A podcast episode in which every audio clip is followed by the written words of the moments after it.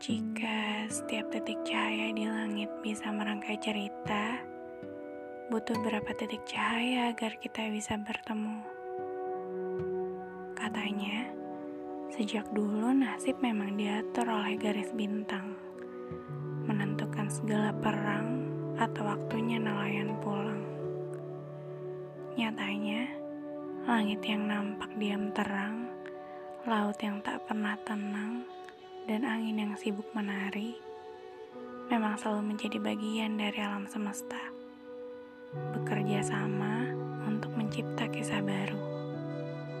Hanya manusia yang hidup dengan banyak menuntut, mendorong paksa realita sampai kusut.